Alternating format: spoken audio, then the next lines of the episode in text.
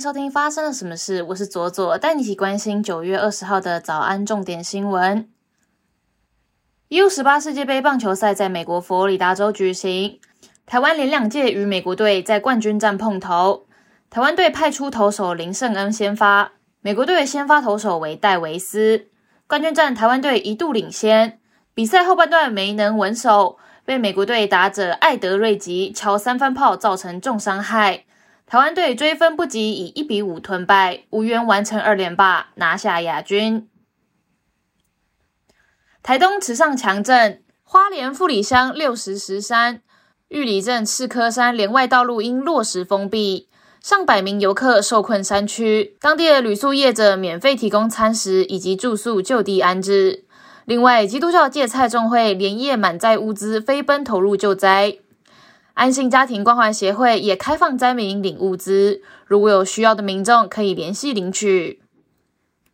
经济部举行电价费率审议会，考量七月才刚调电费，国内通膨压力未解，且编列新台币一千五百亿增资台电，决议本次电价不调整。同时，为降低尖峰供电压力，将会扩大高压用户下月的电价期间，前后延长共一个月，自明年的一月一日起实施。利纳伦夜航晚间在澎湖马公港准备出港时，紧急被通知禁止出海，三百多名乘客拖着行李被迫下船。民众一开始以为是因为地震，美国发出海啸警报，船才会被取消。但是马公港务科长透露，其实是利纳伦还没有取得夜航许可，目前还在审查阶段，所以禁止出海。美国总统再次表示。若中国做出前所未有的攻击，美国将会防卫台湾。采访播出之后，有白宫官员表示，美国对台政策并没有发生变化。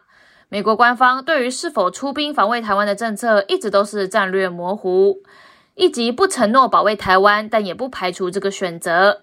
但这已经是拜登一年内第三次做出比官方立场更进一步的表态，承诺会采取军事行动。国际方面，英国《卫报》旗下的《观察家报》披露，英国一群跨党派的国会议员目前正和台湾洽谈华语师资，以取代和中国官方有关的孔子学院。北京支持的孔子学院计划多年来存在争议，批评人士不但质疑孔子学院的资金来源和师资招募的程序，也强调课堂的言论自由受到钳制。并称英国对待华语教学的方式非常过时。根据议员看到的新提案，官方华语教学的补助经费可能转而提供其他计划，例如来自台湾的计划。在全球天然气供应无法掌控的情况下，天然气价格如火箭冲天。九月六号左右的天然气价格，相较二零二一年的一般价格涨了十倍。最惨的是，德国供电的来源也是来自于天然气。而对一般家庭的天然气与电费来说，今年确定要缴上的上涨幅度，涨幅至少高达了百分之三百。土耳其反同人士在伊斯坦堡集会，呼应保守派团体的诉求。参与游行的群众高举诸如“保护你的家庭和你的世代”等标语，要求对同性恋和变性人的维权团体予以禁止。土耳其于一八五八年就将同性恋除罪化。但是社会上普遍仍然对同性恋存在偏见，包括埃尔段领导的执政党正义发展党。同性伴侣的关系在土耳其并不合法。曾因歌手 Crush 获得优胜引发话题的韩国发呆比赛，在新冠疫情之下，时隔三年重回汉江重新举行。今年报名参加的人数更胜以往，报名的人数达到了四千多人，最终以八十比一的竞争率选出五十组人马。角逐发呆大王之位，许多人表示希望能借此减轻疫情之下累积的压力。接下来，我们来聊今天的发生了什么事。接下来聊的是中国贵州的车祸，这场车祸造成了二十七个人死亡，二十人受伤。贵阳市的人民政府副市长林刚就表示：“哦，事故的涉事车辆是抗疫转运的征用车辆，总载四十七人。”这台车从云岩区接送涉及隔离的人员，前往黔南州荔波县隔离酒店进行集中隔离的医学观察。对此，官方向中国的社会大众做出诚恳的道歉，却仍然无法熄灭中国网友的不满。我们先来看看发生了什么事情哦。